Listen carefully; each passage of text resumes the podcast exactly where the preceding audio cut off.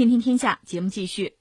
二零零六年，一个名字叫做前瞻的科学家智囊团在一份独立报告当中勾画了二十年后药物的发展前景，说未来人们会服用激活大脑功能的聪明药，甚至可能像人们喝咖啡一般司空见惯。十余年间，聪明药逐渐的成为部分高考生等群体提高绩效的首选药物，并且在二零一九年起被国内媒体广泛的报道。但是它并不是人们按照预想创造出的新型药品。而是神经抑制类的西药。北京大学中国药物依赖性研究所临床药理研究室副主任、中国毒理学会药物依赖性专业委员会委员邓艳平说：“现在很多家长或者是孩子使用聪明药，首先是因为不了解它的不良反应，比如说药物成瘾。聪明药存在巨大的安全隐患，对于这类药物的监管一直存在难题。”邓艳平表示，如果药物在医院按照处方购买的话，是可以追溯药物流向的；但是如果不在医院买，则很难做到监测。其实，在这条新闻当中，我们是刻意回避到了这些药的具体的名字哈。而且，我看到这个新闻当中也说到，说有的这个孩子呀，他在服用了类似的这个呃聪明药之后，确实是成绩在短时间内是有所提高的。对我们是不希望适得其反，这不是高考到了，嗯。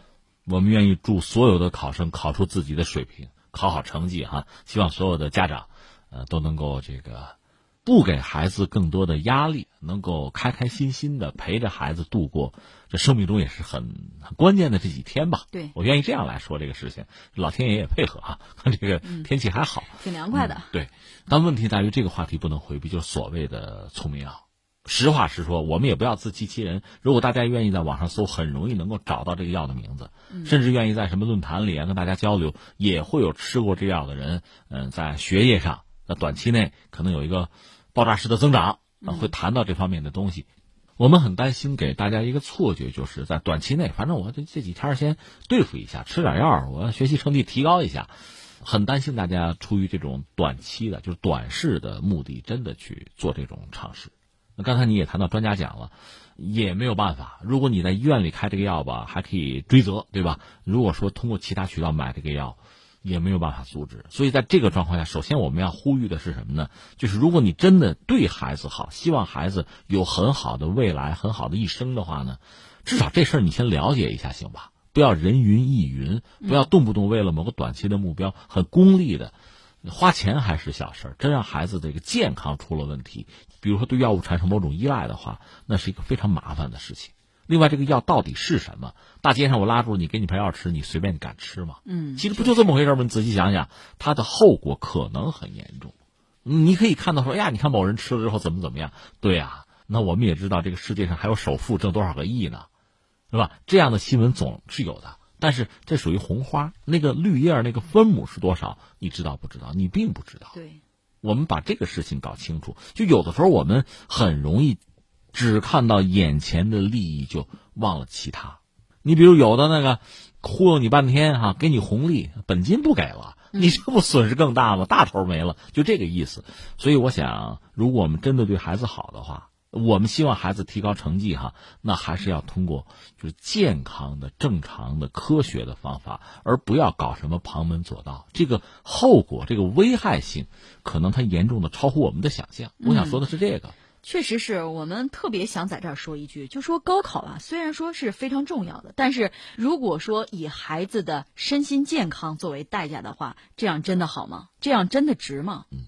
所以现在我觉得几个途径、几个渠道，一个呢还是这个药品的从生产，嗯，到售卖，到使用整个这个过程啊，这个流程诸多的环节怎么能控制？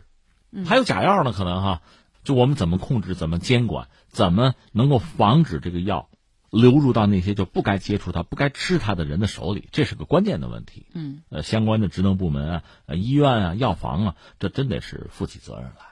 呃，这是一个要说的。那在这个问题解决之前，我觉得更多的就是需要靠我们家长，靠我们家长的见识啊、认识啊、觉悟啊，靠我们对孩子的爱呀。想办法，我们自己先克制住，我们不能这么做。也许有小孩子不懂事，急于提高成绩啊，觉得父母对自己很好。你看这两天新闻不是报吗？一个爸爸每天给孩子送饭，上百天都不带重样的，那就这是对孩子的爱。还有人说这是给孩子压力，这是是吧？是。你说孩子他意识到这是压力的话，那你这饭做的恐怕吃起来就难以下咽了。就这样子。总之呢，我们更多的要为孩子的一生、为未来考虑，而不简单的只是一个高考，只是一个成绩。对，有人讲可能，哎，那我先把高考过了再说呀。对啊，那很多人不都是这个心态吗？包括一个赌徒不也是这个心态吗？我这把赢了就不玩了，你试试。嗯，呃，不是这样的，玩起来就没完了，而你的身体是盯不住的。对。